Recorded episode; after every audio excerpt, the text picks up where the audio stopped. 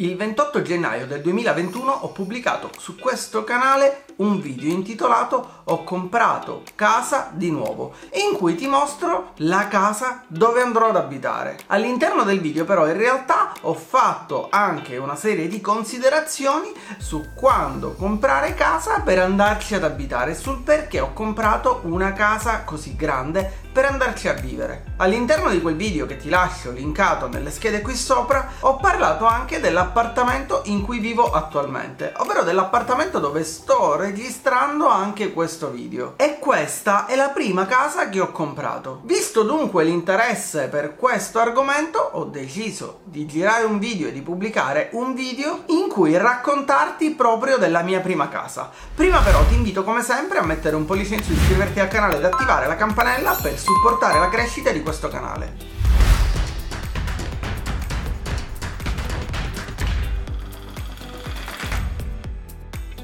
Questa storia comincia nel 2013, quando all'età di 25 anni decido di voler andare a vivere da solo. Avevo messo da parte a 25 anni, grazie all'online marketing ed in particolare all'affiliate marketing, di cui ti lascio un video nelle schede se non sai di cosa si tratta, un po' di risparmi. E così, invece di andare in affitto, avevo deciso di comprare casa per andarci a vivere. Avrei capito in realtà qualche anno dopo e dopo aver partecipato ad alcuni corsi ed aver letto diversi libri che comprare casa per andarci a vivere non è un investimento ed anzi fa sì che si prendano i propri risparmi, il proprio capitale, i propri soldi e si usino per un qualcosa che teoricamente non produce alcun reddito, ma solo ed esclusivamente dei costi.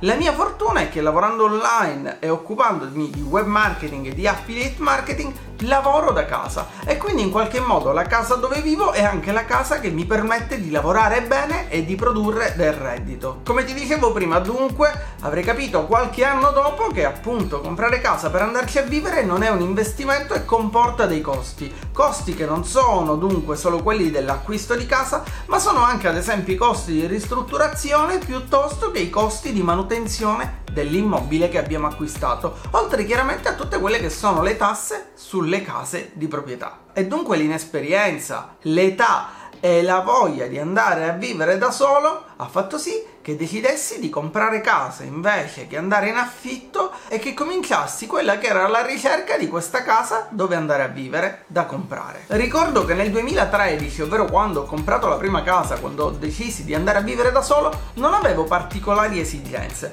né in termini di dimensioni dell'immobile né in termini di posizione. O meglio, pur non avendo particolari esigenze, sapevo che avevo bisogno di una casa piccola, non troppo grande e di una posizione in qualche modo strategica all'interno della mia città, ovvero che mi permettesse di raggiungere facilmente diverse zone della città. E questo perché avevo dei clienti in città ai quali seguivo i siti internet e il posizionamento sui motori di ricerca che si trovavano in varie parti della città ed al tempo stesso, siccome ho sempre cercato di differenziare quelli che sono le mie fonti di reddito, ai tempi avevo delle lezioni di pianoforte che davo a domicilio in varie parti della città. E dunque scegliere una casa che non fosse in una posizione più o meno centrale mi avrebbe creato delle difficoltà o quantomeno avrebbe fatto sì che i tempi e gli spostamenti si sarebbero allungati. Cominciò così la ricerca della casa da comprare e quando decisi di comprare la prima casa decisi anche che non avrei richiesto mutuo per acquistare casa, che avrei avuto a disposizione solo quelli che erano i risparmi, il capitale che avevo messo da parte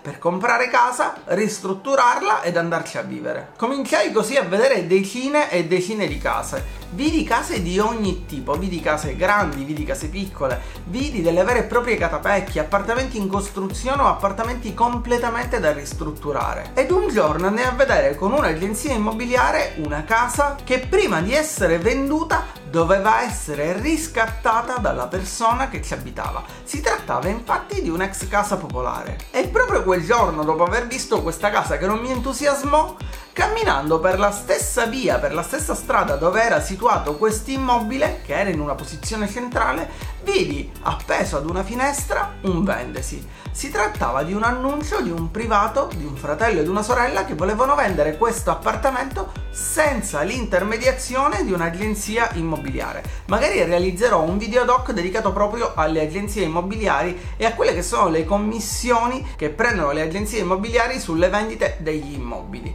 Vidi dunque questo vendesi, mi appuntai il numero e chiamai la parte venditrice. La venditrice mi rispose, mi diede delle informazioni su questo immobile, mi disse che era un immobile di circa 55 metri quadri e fissai subito un appuntamento per andare a vedere questa casetta. Era evidente, come potrai vedere anche tu dalle foto che inserisco in questo video, che l'appartamento aveva bisogno di una importante ristrutturazione. Ma nonostante ciò, sin da subito sentii che questa casa era casa mia, era la casa dove volevo andare ad abitare, dove volevo andare a vivere da solo. Di fatto mi sentii nel posto giusto, sentì che la casa mi dava delle energie positive in qualche modo e così ci misimo d'accordo con la parte venditrice ed acquistai l'immobile a fine 2013. Dopo aver acquistato l'immobile dunque mi imbarcai in quella che fu la mia prima ristrutturazione. Fu davvero un'impresa, fu un periodo molto stressante. Ricordo che lavorai io stesso ad abbattere alcune pareti, a smontare montare porte e poi girare per vedere quelli che erano i materiali che sarebbero stati utilizzati per la ristrutturazione di questo appartamento, oltre chiaramente ai preventivi delle ditte e delle imprese che avrebbero effettuato la ristrutturazione di questo immobile. Fu così che ho scoperto tutti quelli che sono gli extra, gli imprevisti che sorgono proprio in fase di ristrutturazione di un appartamento. E nonostante fosse un appartamento di circa 55 metri quadri, i costi di ristrutturazione a quei tempi per me furono dei costi davvero importanti. E questo perché in realtà, anche in questo caso, l'inesperienza mi fece commettere degli errori. Errori sulla scelta dei materiali, che magari furono un po' più cari rispetto a quelli che potevo utilizzare, visto che questa non sarebbe stata in realtà la casa della mia vita dove avrei vissuto 20-30 anni o più, ma sarebbe stata una casa per un periodo della mia vita. Oppure sulle finiture. Ricordo che ad esempio decisi di installare un impianto solare termico per la produzione di acqua sanitaria, ovvero per la produzione di acqua calda. E chiaramente la predisposizione di tutto questo impianto e l'acquisto di questo impianto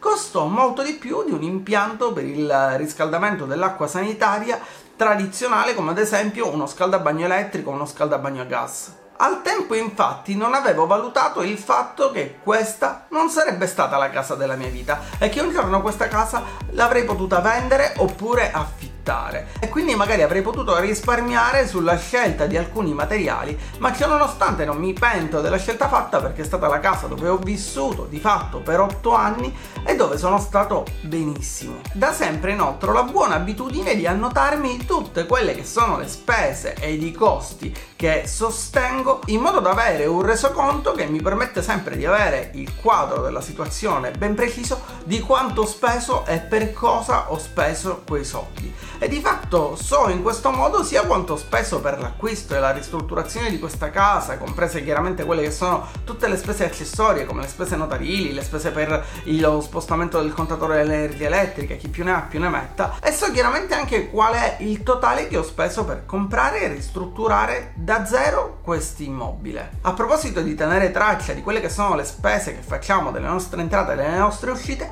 ti lascio nelle schede un video dedicato proprio al budgeting e dell'analisi entrate e uscite. E dunque per questo immobile, fra acquisto, ristrutturazione e tutte quelle che sono le spese accessorie, ho speso all'incirca 85.000 euro, di cui chiaramente una parte, come ad esempio tutta quella che riguarda gli infissi che sono stati completamente sostituiti, in realtà sono costati un po' meno rispetto al prezzo che io ho pagato perché nel 2013 era possibile usufruire di quella che è una detrazione sull'acquisto degli infissi e quindi sulla riqualificazione energetica dell'immobile del 65%, detrazioni che si ottengono in 10 anni. Di fatto io ancora oggi sto usufruendo di quelle detrazioni che ho ottenuto quando ho ristrutturato questo appartamento. Ed oggi dunque voglio fare, a distanza di 7-8 anni, alcune considerazioni con te per capire se questo appartamento che ho acquistato è stato un buon investimento, se è stata una buona scelta quella di comprare casa dove andare a vivere invece di affittarla a 25 anni. Ed ecco perché il titolo di questo video è comprare casa o andare in affitto, cosa fare? Premesso che chiaramente tutto dipende dalla propria situazione, dalle proprie disponibilità e ci sono tantissimi fattori che entrano in gioco e che dobbiamo prendere in considerazione quando dobbiamo affrontare una scelta così difficile come quella di comprare casa o andare in affitto. Premesso dunque che il prezzo d'acquisto che sono riuscito ad ottenere per questo immobile è stato molto buono e immaginando che nel 2013-2014 invece di comprare casa avessi deciso di andare in affitto e quindi avessi dovuto pagare l'affitto di un immobile per 6 o 7 anni, ho fatto un vero e proprio ragionamento basato sui numeri. Un affitto medio nella città in cui vivo, Palermo, Palermo e per un appartamento delle dimensioni dell'appartamento che ho acquistato, ovvero circa 55 metri quadri, si aggira intorno ai 350-400 euro. Chiaramente questo prezzo varia anche in base alle condizioni dell'immobile. Supponiamo dunque una via di mezzo e supponiamo che io nel 2013 o inizio 2014 abbia trovato un appartamento di 55 metri quadri e l'abbia affittato per 380 euro al mese. Da gennaio 2014 a gennaio 2021 dunque avrei dovuto pagare 96 rate di affitto, 96 mensilità. Moltiplicando dunque 380 euro che è il canone dell'affitto per 96 mesi ottengo un totale di 36.480 euro. In pratica dunque rispetto all'investimento o al costo che ho sostenuto per comprare casa e ristrutturarla, che ti ricordo che è pari ad 85.000 euro, ad oggi mi ritrovo ad aver recuperato 36.480 euro che sono quelli che avrei dovuto pagare per l'affitto, oppure ad aver speso in più rispetto all'affitto una cifra pari a 48.520 euro. A primo impatto si potrebbe pensare dunque che comprare casa e ristrutturarla invece di andare in affitto non sia stata un'operazione conveniente. Di fatto oggi avrei in tasca 48.000 euro in più che avrei potuto investire o spendere in altro modo. Ma dobbiamo considerare una serie di fattori. Il primo di tutti è che quando ho deciso di comprare casa e ristrutturarla avevo 25 anni e non avevo nemmeno una grande esperienza nel settore degli investimenti. Quindi non è detto che investendo quei soldi avrei ottenuto dei buoni ritorni o che quei soldi mi avrebbero fruttato. Ricordiamo infatti che quando si sceglie di investire del denaro c'è il rischio di perdere parte o tutto il capitale investito. Ma se ti fermi a riflettere c'è una sostanziale differenza fra andare in affitto e comprare casa.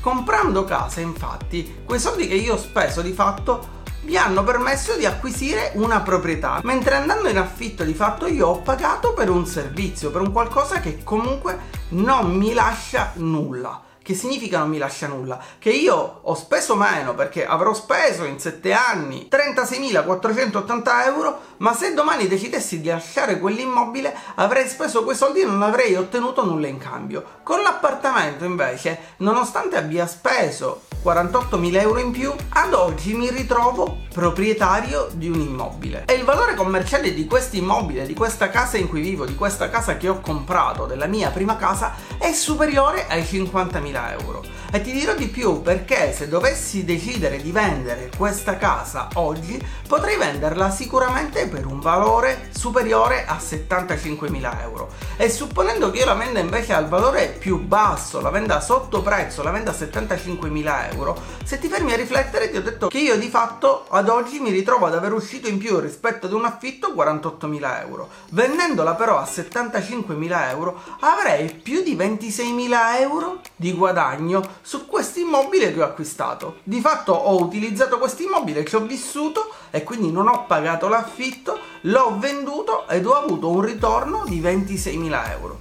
Quindi non solo è come se fossi stato gratuitamente in questo appartamento, perché se avessi dovuto pagare l'affitto avrei speso 36.000 euro, ma mi ritrovo con 26.000 euro in più. E tutto questo senza dover pagare una plusvalenza su quello che profitto fatto dall'acquisto e poi dalla rivendita di questo immobile perché sono passati più di 5 anni da quando ho comprato questa casa. Se poi consideriamo il fatto che quando mi trasferirò a casa nuova questo immobile non sarà venduto, ma sarà affittato e mi permetterà di pagare buona parte del mutuo che ho fatto per acquistare casa nuova, nonostante la scelta dei materiali e delle finiture di questo appartamento, sui quali avrei potuto risparmiare, come ti dicevo prima, a 7-8 anni di distanza da quando ho acquistato casa, ti posso dire che nel mio caso penso sia stato un buon investimento. Tu cosa ne pensi? Vuoi dire la tua? Lascia un commento qui sotto. Spero che questo video ti sia piaciuto, ti abbia dato degli spunti di riflessione o dei numeri interessanti per fare le tue considerazioni.